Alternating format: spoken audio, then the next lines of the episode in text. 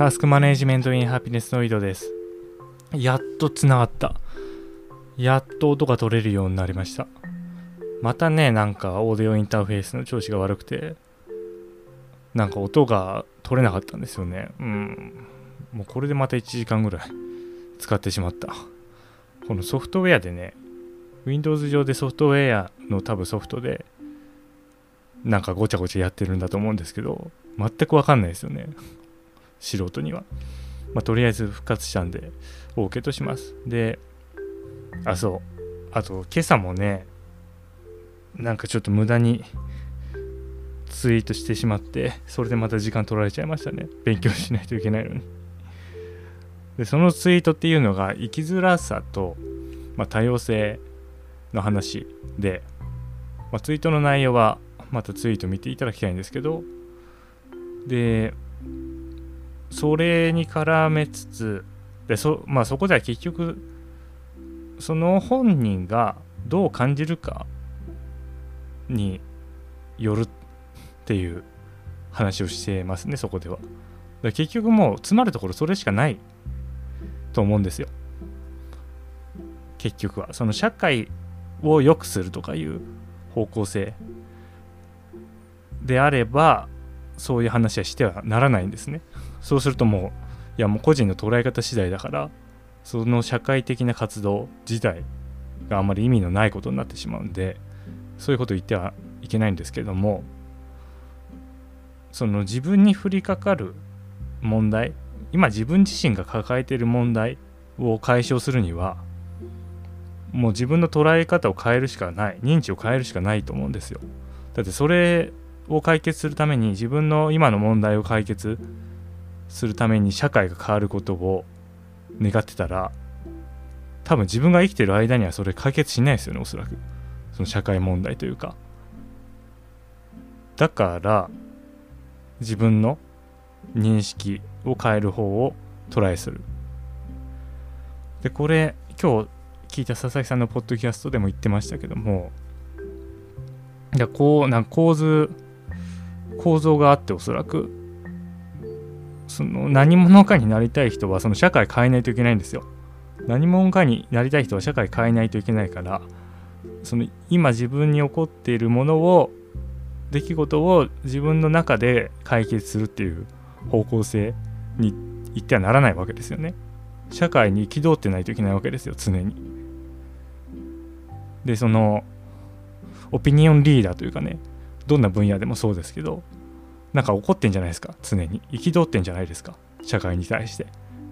こうやって変えないといけないって言って。こうしないとならないと。おかしいと。今の考え方は。でこうじゃないといけないんですよね。こうじゃないと人を先導できないし人を引きつけられないし人にストーリーを与えられないわけですよ。そう。でも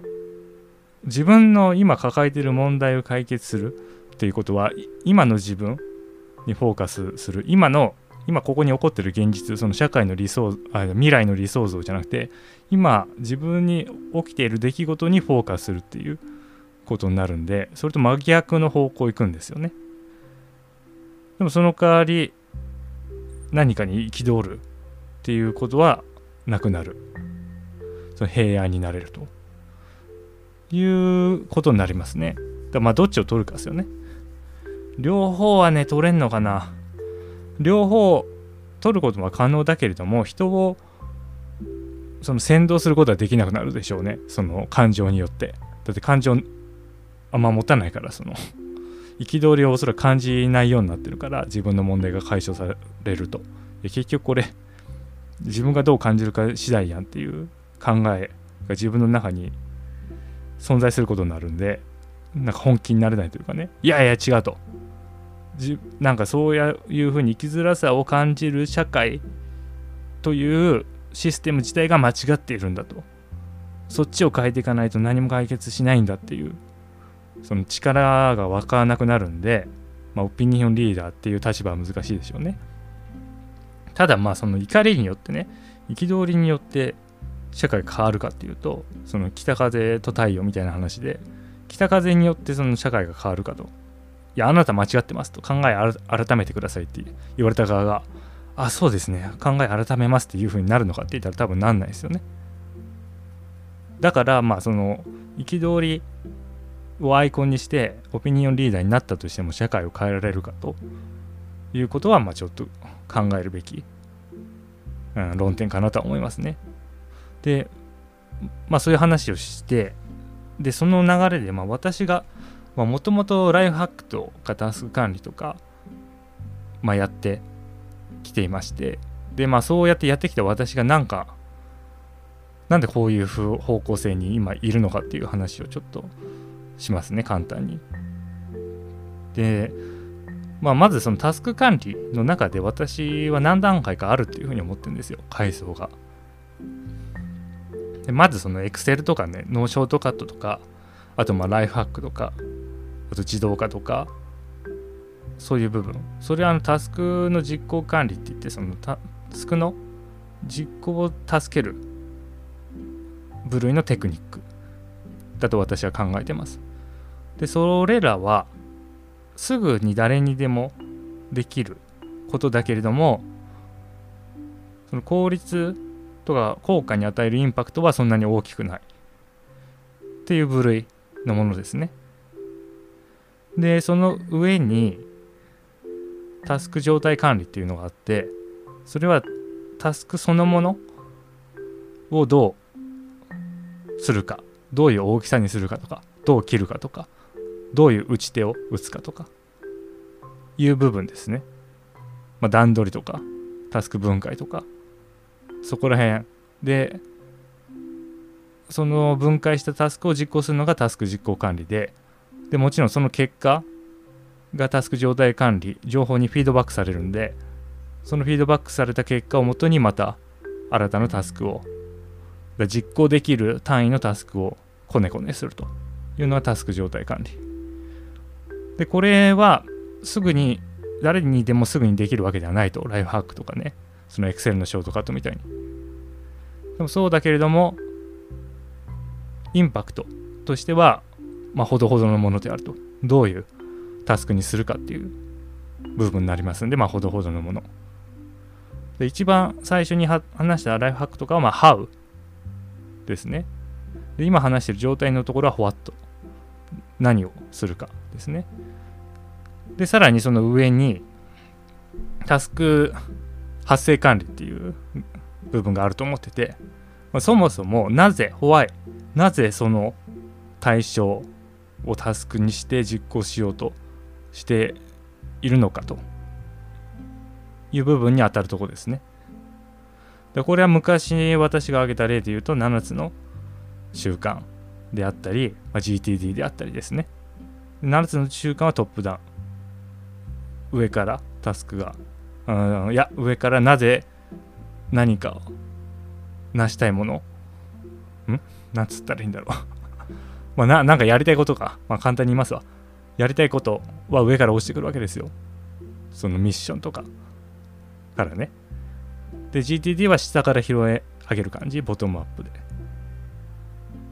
まあこれが代表、タスク管理界隈で言ったらまあ代表的な2つであるし、この2つに乗っ取らなくても何かしらあるはずなんですよ。あ、これやんないととか、あれやんないととか、いう部分で。でな、ぜそれをやる必要があるか。だから理由付けになってきますよね。なぜそれをやるのか。それをやる、その理由、つまり、基準。それをやることになる基準を明確にし、それにのっとっているかどうかの判定をするみたいな部分かな。ホワイは。タスク発生管理は。で判定をしてで判定結果が OK とよしと良好という判断ができることによってそのタスク実行までの筋が通る。よってブレない。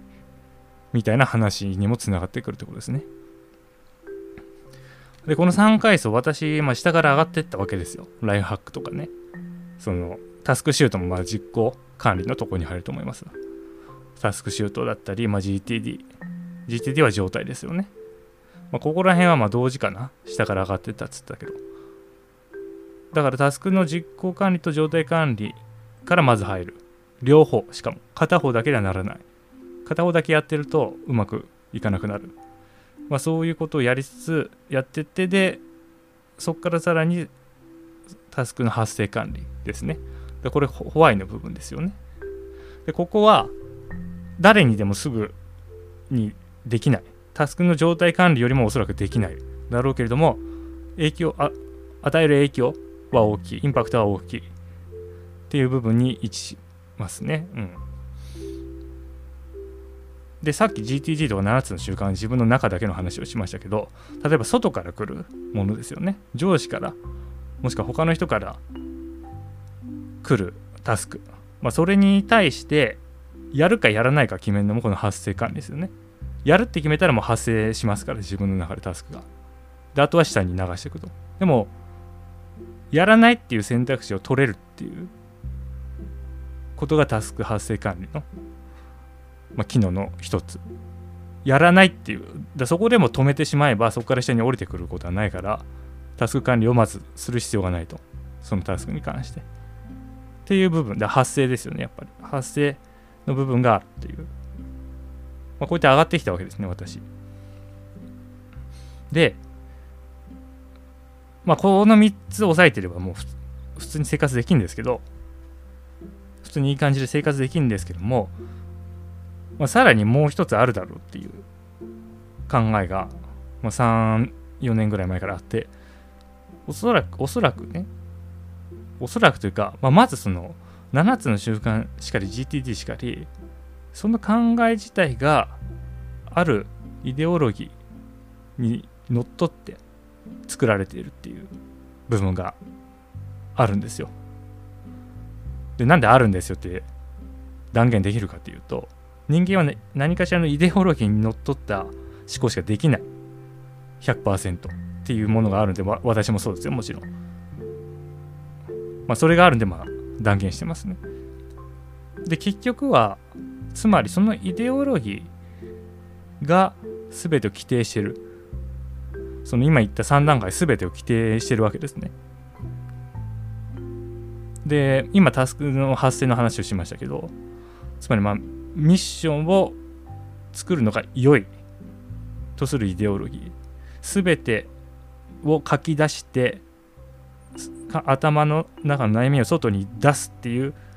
まあ、イデオロギーですね。で状態管理の方に行くと打ち手にここが影響してくると思うんですよ。タスクを分解するわけですけども例えばあまり自分は人とコミュニケーションを取りたくないというふ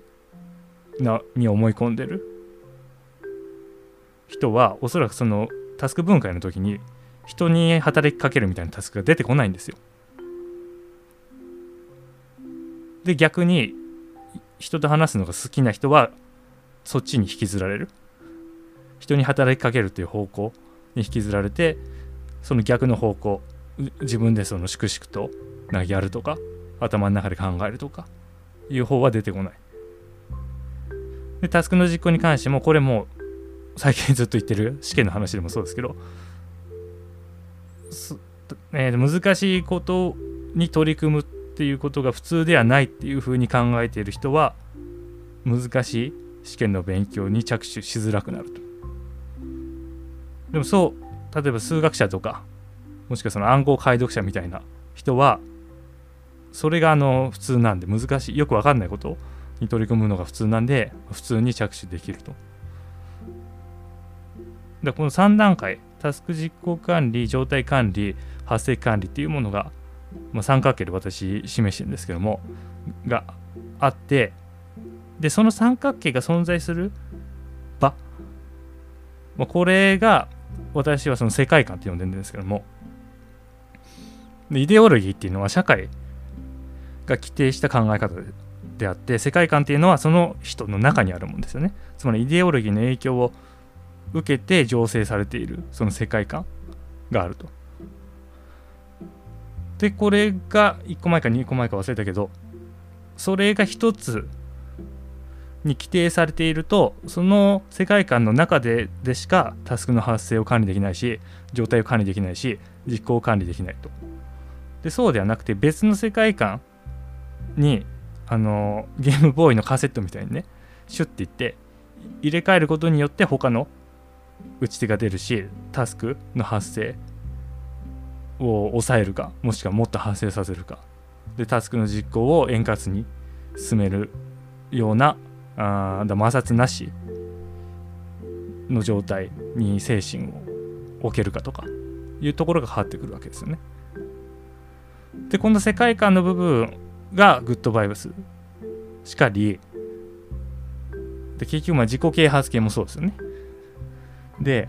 あとなんかメン普通の話するとメンターとか言うじゃないですか。メンターがいた方がいいとか。あれって自分の考えじゃない他の考えをメンターが持っていてでその他の世界観から指摘を受けることによって結局自分が考えているものは自分の世界観の中で発生する、うん、その打ちであったりネクストアクションでしかないんだなっていうことを認識できるっていうことだと思うんですよ。だからや結局構造としてはみんな同じだと思うんですよね。自己啓発だろうがメンターであろうが、まあ、その NLP とかねであろうがカウンセラーであろうがコーチングそのアドバイスをに重きを置くコーチングだろうが何だろうが全部そういう構図構造だと思うんですよ。で昔はこのだ世界観を変えるっていうのはまあパラダイムのシフトって言ってもいいいいと思いますただシフトっていうと結局世界が全く変わってしまって変わった後は他の世界観ではもうないみたいななんかニュアンスになって私の持ってる世界観をま複数持つそのスイッチ可能な状態にあるっていうのとちょっとニュアンスが違うんで、まあ、微妙にちゃうんですけどでもまパラダイムをシフトさせるにはまどうするかと。そうすると手段2つあると思うんですよね。1つはどあなんつうの？衝撃的な体験をする。そのまさに価値観が転倒するような体験をする。でこれはアクシデントでしかないんですよね。自分からは作り出せないんですよ。例えば私はその、まあ、助かりも普通にうまくいってたと。でヨーロッパ行ったと。でヨーロッパで上司にボコボコにされて海馬が萎縮すると。いうような衝撃的な展開。でこの展開の中で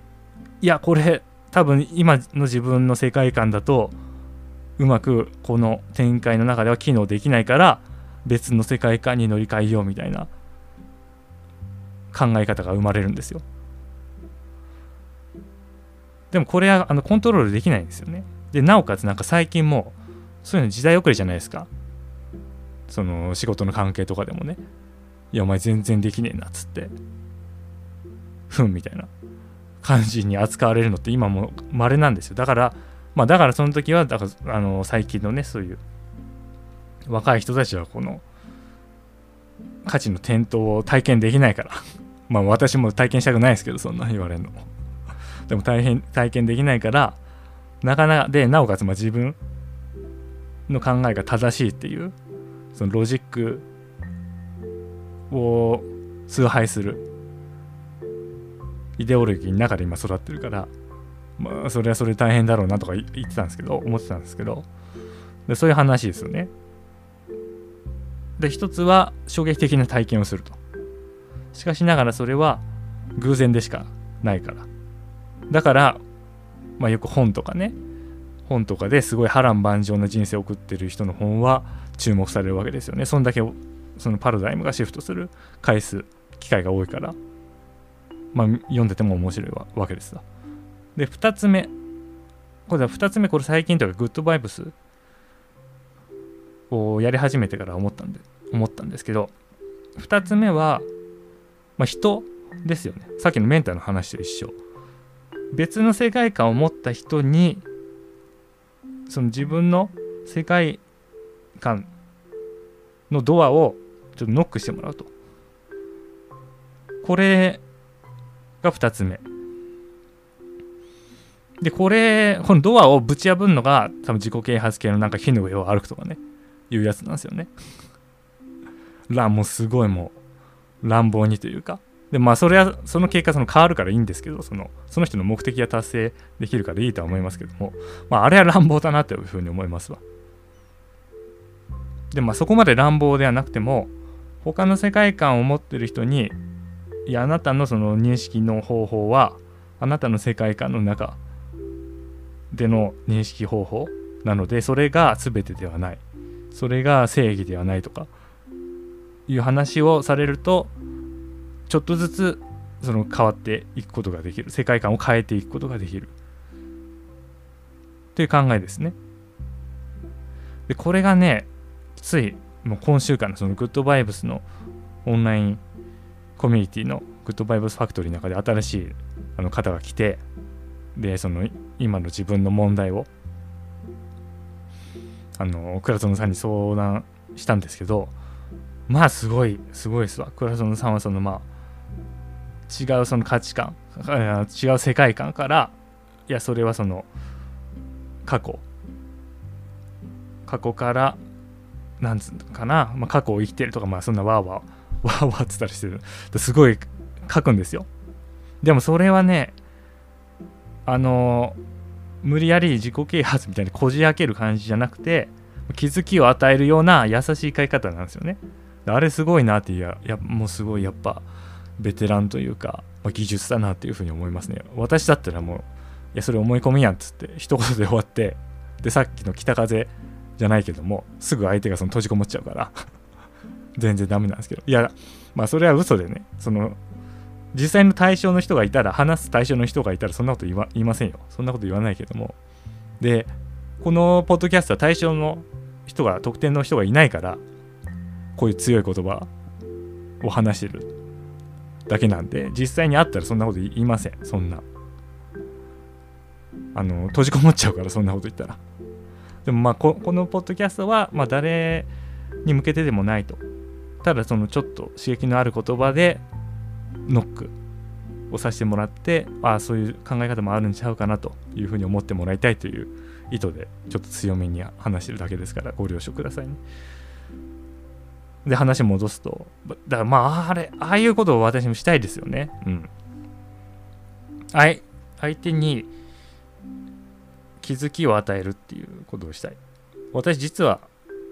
あの就活の時に人材教育を強化狙ってたんですよ。でベンチャー受かったんですけどもちょっと事情があって辞めて、まあ、今のメーカーに入ってるんですよね。からその時にやっぱ気づきっていうのがすごい重要だなっていうふうに思ってて。で結局気づきってその価値の点と世界観を変えるっていう部分そのものだと思うんですよね。今まで考えてたこととは違う考え方もあるとかいうことを知ることが気づきになると思うんで、まあ、いつかねちょっとまあ今勉強中なんですけどねその倉園さんのあの回答とか応答を見ながらどうやったらそのそこまでその北風じゃみたいに夫婦吹いて相手がこうやって縮こまらないようにしつつ太陽ですよ。こういうなんかじじわじわじわとじわじわと、まあ、その人の考え方に別の光を差すようなことができるのかっていうのをまあでもまあ見ててもね身につかないんだろうけどね結局ああいうのは。いやでもあれはすごい名人系というかねそれを見るだけでもまあ価値あるなっていう感じです。そう。あでやばいまた長くなっちゃった。時間を押してんのに。でまあそういうあでさっきの衝撃的な体験をするっていうもう一つの方法との大きな違いは2人いるわけですよね。誰かにノックしてもらうっていうのは。衝撃的な体験っていうのはもう自分一人で完結してるんですよ。で2人いてでなおかつその聞く側はある程度その新しい世界観を受け入れてもいいかなって思ってないところ成立しないですよね。多分もうグッドバイブスとか何言ってんのか分かんないからちょっと生理的に無理なんですっていう人に対して倉園さんが多分何を言っても何も届かないと思うんですよ。何も届かないというかまあ影響を与えられないと思うんですよ。そうじゃなくて、まあ、聞く側がある程度ちょっとその良くなるんだったらいろんなことが、まあ、新しい考えを受け入れてもいいかなっていうふうに思ってないとこれが成立しないと。でそう思ってる方は1月30日にあの倉園さんのセミナーがあるらしいんでグッドバイブスのそれぜひね一回受けてみられるのもいいんじゃないかなというふうに思いますえっとねグッドバイブス勉強会シーズン2私は本当のことを何も知らないと。いう話ですね。だこれも哲学的に何百年前からもう自明なわけですよね。人間は結局本当のこと何も分からないっていうのはでまあそれはね皆さん頭では分かってると思うんですけれども。まあなかなか納得がいかない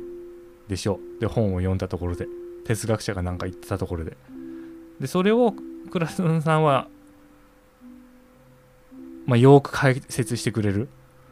感じですね。私の感覚からすると。でそれは個別のケースを使って実際に具体的なその、まあ、相談者の体験今いる現状に対していやでもまあ本当のことは分かんないですよねと。いう話をされるんで、まあ、納得感があるんですよね。でそうすることによってそのまあもうすでに何百年前から自明である。人は結局本当のことは何も分かんないと。いう考えがスーッとその自分の中にその染みついていく。そういう感覚ですかね倉園さんのそのに相談して話を聞いたりした私から言えることはうん。で、うん、まあおすおすすめでいやもうグッドバイブスの回しもんですけどまあおすすめですよね。うん。何なんだろうな。うん。あのねこれ別の話ですけどあの普通の一つが、まあ、普通に生きてたら素朴実在論の世界を抜け出せないわけですね。認識しているものはあると。いうふうに思う。考え方、まあ、非常に素朴な純朴な考え方なんですよ。でただただそれだといろいろ大変な こともある。そういう捉え方だと。だってえっ、ー、と全て目の前に起こっていることまた自分が感じていることは本当に実在するということになってしまうとめちゃくちゃ大変なことが起こったらめちゃくちゃ大変になるわけですよ。当たり前ですけど。そう。だそれがね素朴実在論の世界を、まあ、哲学を勉強してればちょっと抜け出せるんですけどグッドバイブスやることによってあの他者がいることによっていやそれはあの自分のケースに対していやそれはあのイリュージョンであると。それは意味付けであると。この指摘されまくるわけですよ。あの卒論書く時みたいに。いや、それダメダメ、ペケペケペケみたいな。だそこまでやれると、あ、もうこれこれ完全にそうやなと。完全にその存在しないことに対しては自分が意味付けしてるだけだなっていう風なことがわかるわけですね。でこれは本読んでてもわかんないわけですよ。自分のケースに当てはめないから。で、あとは、あの闇の自己啓発って本でおそらく批判されてるであろう普通の自己啓発？普通の自己啓発っていうかまあグッドバイブスは自己啓発じゃないですけどねあの前々回か話したかその思想系だから自己啓発は違うっていうふうに自分は考えてるんですけどでもまあそのエンパワーメントただしてくれるだけその肯定してくれるだけのものとはまた一味違ってくると。でグッドバイブスもその価値マックスって言って肯定してるんですけど思いっきり。全員を。まあでもそこら辺がね一味違うんですよね。で素朴実在論って英語でナイブリアリズムなんですよね。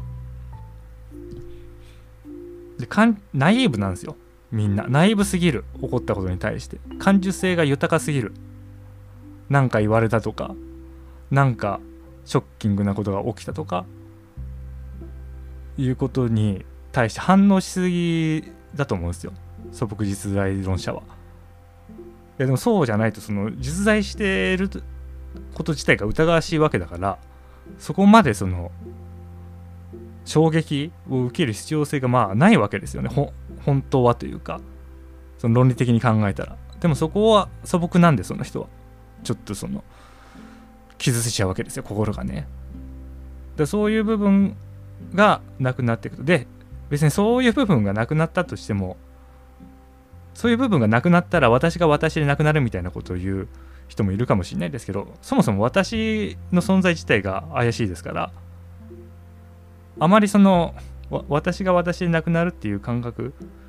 自体も正しいとは思わない方がいいと。でもそう言うとまた私が私でなくなるっていうその 無限のこのいたちごっこになるんだけども。まあでもだ私別に気狂ってないんでそういう考え方してても。大丈夫ですよ。で私らしさ多分この存分に出てると思いますよこのポッドキャストでも。だからなんかな実在しないものを守ろうとしない方がいい。その本当の自分とかね本当の自分だってまずこの今話してるこの言語で思考してること自体にその本当の自分の存在意義を疑うポイントがもうありますよね。日本語を今使ってるということはその日本語のロジックであったりそのニュアンスであったりそういうものに縛られてるわけですよもう自分自身は。でその縛られた状態のものそれを守る必要があるのか。またはそのイデオロギーですよね。学校とかイデオロギー装置とか言いますけども。その社会のイデオロギーを刷り込まれているその自我というもの。これを守る必要性はそんなにあるのかっていう話ですね。イデオロギーっていうとつまりまあ社会からの借り物であって自分自身じゃないんですよ。でそう言うとじゃあ自分自身って何なんだって言ったらないんですよ。全部借り物だから。言語も社会のイデオロギーも。でそれに沿ってでしか話せない。考えられないんだから結局全部借り物なんですよね。自分自身の考えなどというものはないんですね。でそうすると、まあ、その組み合わせその今までの人生の中のいろいろな出来事そのイデオロギーその組み合わせによって存在している自分が大切だからそれを守る方がいいっていう話になりかねないですけどもでもそれは今までそのいろんなイデオロギーによって変化してきた結果が大切であるっていう話であるからしてそれがまた変化するだけなのでそれを保守する必要ないと思うんですよね。保守する必要はない。でなおかつそれはその昔からの積み重ねっていう考え方。その歴史ですよね。歴史を大切にするっていう、まあ、保守的なイデオロギーの流れの中にまたその考え自体があると、まあ、こういうふうに自分の厳然性自分というものが最初から存在するという話はいくらでも反論可能なんですよね。で自分というものが存在しなくても今の自分が構成された原因起因である過去の出来事を大切にするっていうこと過去の自分のルーツとかねそういうことを大切にするっていうことが大切なんじゃないかっていう話は今言ったそれはその歴史主義昔からの積み重ねを大切にするっていうイデオロギーの一つでしかない。でイデオロギーっていうのはたくさんあるわけだからそのうちの一つを大切にする必要性も特にないと。だこれまた日本まあ多分全部の言語にあると思うんですけどなんかよりどころみたいな考え方に影響されてると思うんですよね。その芯みたいな自分の芯を持っていないといけないとかよりどころがないと安定しないのではないかとかいう考え方概念。でこれに影響を受けてんじゃないかなと思うんですよね。その歴史主義も。何か土台がないと不安定であると。不安定ということはよろしくないことであるというような考え方。まあそれはそれで考え方としてあると思うんですけど別に不安定だからってよろしくないってなんで言えるんですかね。また別になんか柳のように生きるとかね。それ別の概念ですけど考え方ですけど。その水のようにその自由に形を変えて流体のように生きると。波乗りのように生きる。サーファーのように生きる、まあ、そういう考え方もあるわけで、まあ、結局なんかよりどころを持つとかそのルーツが自分のルーツが大切であるっていうのもイデオロギーのうちの一つに過ぎないそこら辺を、まあ、よく考えた時に、まあ、私は私のポリシーとしてそのタスクの実行だけが唯一であると。まあ私本当の自分とか言いますけども結局社会との接点社会と接すること他者と接することでしか自分っていうものは存在しない。出てこないわけですね。自分の中で自分のことにだけ考えていてもそれは本当に自分であるのかっていう話です。社会と接する社会に影響を与える何かをすることによりその結果として自分というものが規定されてくる。という観点から実行タスクを実行することが一番重要であるとその自分の頭の中で本当の自分とか自分探しをすることよりもタスクを実行しまくっていくうちにその足跡が自分になっていくと。でこれは別に歴史に名を残すとかいう話ではなくて自分の認識自分というものの認識が自分自身によってではなく他者によってなされる、まあ、そういうところがあると思うんでタスクの実行を重視してます。でそのタスクの実行を重視するためにタスク管理をずっとやってきたわけだけれども結局そのタスクの実行を最も効率的に効果的に行うにはタスクの実行管理状態管理発生管理に影響を及ぼすその3つの要素が浮かんでいる場自体の世界観にメスを入れることが重要であると、まあ、いうことで今こんな話をしてるわけですね。はい。もう6時半勉強しないと。ということではい。今日はこれまでです。良いタスク管理を